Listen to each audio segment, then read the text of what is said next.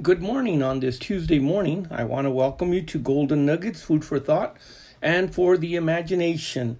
We started a new segment on prayer, and it is on seeking God. This section is going to be part of the continuation of the golden altar of incense in the tabernacle.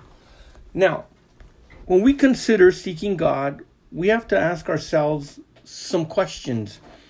How do we seek Him? When do we seek Him? Where do we seek Him? Why are we seeking Him? And who is the one that does the seeking? Do we come to Him by just prayer alone? Do we come to Him in worship? Or do we just come immediately? Do we, do we come with diligence? Do we come with a partial heart, with a full heart, with all our heart? Do we come just in the day of trouble? Do we do we come when he just can be found? Do we come looking for his favor? See, these are all things that involve the how, the when, the where, the who. Do we come looking for him for his protection? Do we come seeking uh, his blessing upon our lives? Do we look for him with a prepared heart? Or do we come with a heart that has purpose to seek him? Do we set our hearts to seek him? Do we engage our entire being in seeking spirit, soul, mind, everything? According to the scripture, thou shalt love the Lord thy God with all thy mind, all thy heart, all thy soul, with all thy strength, with all thy might, with everything that is in you. Do we seek him early? Do we seek him late? Do we seek him several times a day or do we just seek him once? See, you have to answer these questions. The Word of God gives us the answers, but how about you? Do we seek Him so that we can find joy? Do we seek Him to connect with Him? Do we seek Him to have peace? Is it just the righteous that seek Him, or can the wicked also seek Him? Is it those that have prepared their hearts only, or those that have not prepared their hearts that they shouldn't even bother? The scripture gives us so many examples, especially in the Old Testament, using the book of Kings, First and Second Kings, First and Second Chronicles. And I, I like to look at it this way. I like to look at the book of Kings representing the lives of the believers in Christ. It is an open book in the life of these kings as to how they reigned, what they did, both their faults and their good points, and all the things that they either did or didn't do. Nothing is left out of their lives. Well, the scripture says that we are a royal hood, a priesthood. We're a royal nation of kings and priests, both according to uh, First Peter, according to the book of Revelation in chapter one. He has made us kings unto our God and priests to both minister and to reign with him. So these books actually offer a lot of key information on how these men on a regular basis set their hearts to seek God, when they did it, how they did it, and we can learn a lot from them.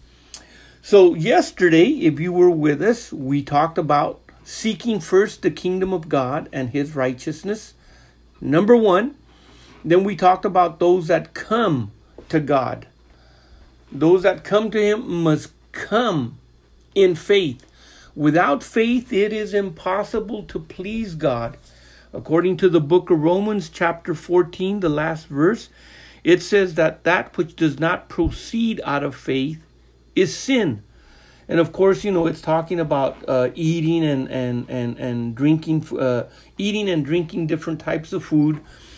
But it also has to do with our dependence, self dependence, or independence from God, or our total confidence and trust in Him.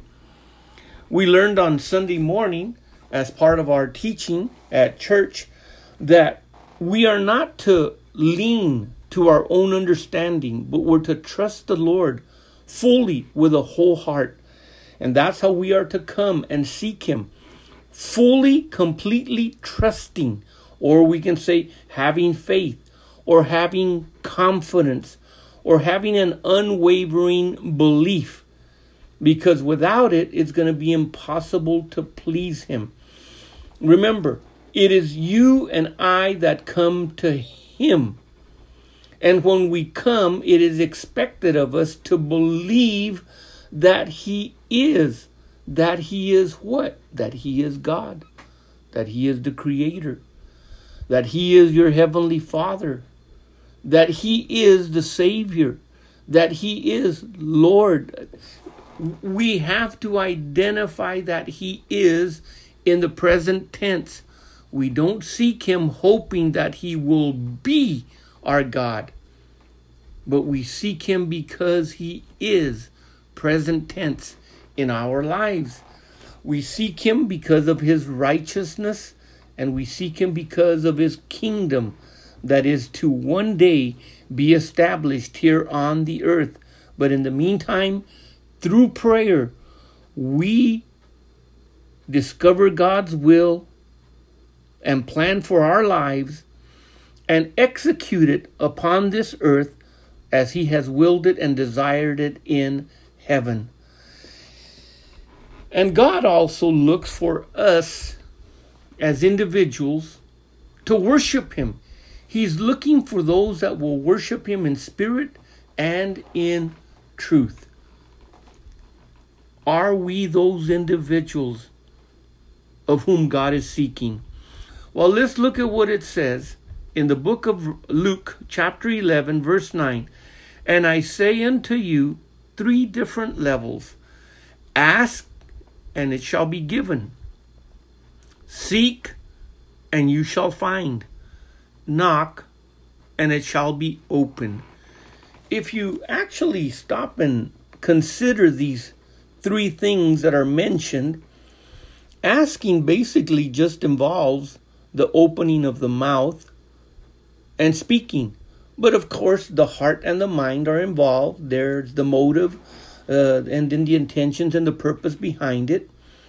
But when you seek, you can't seek just with your mouth, but there is a searching for Him, searching the scripture, searching what the word says concerning him. And it says, You shall find. And then knocking, that means you are present at a door. At a door. The scripture says, Come boldly to the throne of grace. When we come to the throne of grace, there is actually a purpose for coming to the throne of grace. We're going to find help there. Help in time of need. We're going to find mercy. We're going to find grace. It is in these three things that we find a process in asking, the right way to ask, don't ask wrong, in seeking for the right purpose, and then knocking, the way that we present ourselves. Interestingly, interestingly enough, as we knock on the door, let's say, of heaven, he knocks at the door of our heart. And he says in Revelation 3:20, "Behold, I stand at the door and knock. If any man will hear my voice, open the door, I will come in and sup with him and he with me." Now, to me it sounds like he has found us, but we can also seek and find him. Neither is lost. He God is not lost, but we are searching to understand him in the person that he is that we're seeking him. If we're seeking him as the healer, not healing, the healer, we're seeking him as the provider, Jehovah Jireh, not the provision. If we're seeking him as our covering, Jehovah Nissi, then it is the person with whom we are seeking, not the thing. The thing will come as a reward, but it is God Himself, the person of God, that we are to seek. And this is where the how and the when and the where and the why to be accomplished in our lives, which we will be discussing in time throughout these teachings. I pray that you'll be able to be with us on these devotionals in the morning or whenever you had the opportunity to listen to them.